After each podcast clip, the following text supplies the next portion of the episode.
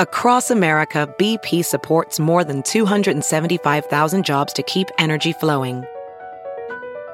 Jobs like building grid-scale solar energy in Ohio and producing gas with fewer operational emissions in Texas.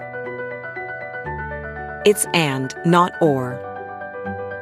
See what doing both means for energy nationwide at bp.com/investing in America.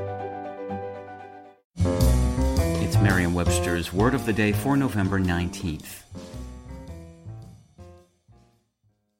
Today's word is recondite, also pronounced recondite, and spelled recondite.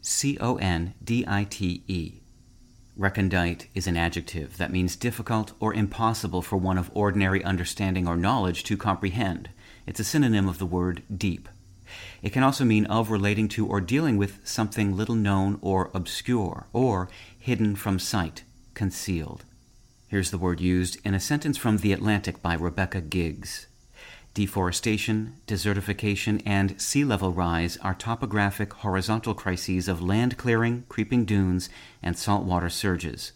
The realm of rocks, by contrast, seems too motionless and too recondite to be shaped by unnatural shifts above. While the adjective recondite may be used to describe something difficult to understand, there's nothing recondite about the word's history. It dates to the early 1600s when it was coined from the synonymous Latin word reconditus. Recondite is one of those underused but useful words that's always a boon to one's vocabulary. But take off the R-E in the front of the word and you get something very obscure. Condite is an obsolete verb meaning both to pickle or preserve and to embalm. If we add the prefix in to condite, we get incondite or incondite, which means badly put together, as in incondite prose. All three words have the Latin word condere at their root. That verb is translated variously as to put or bring together, to put up or store, or to conceal.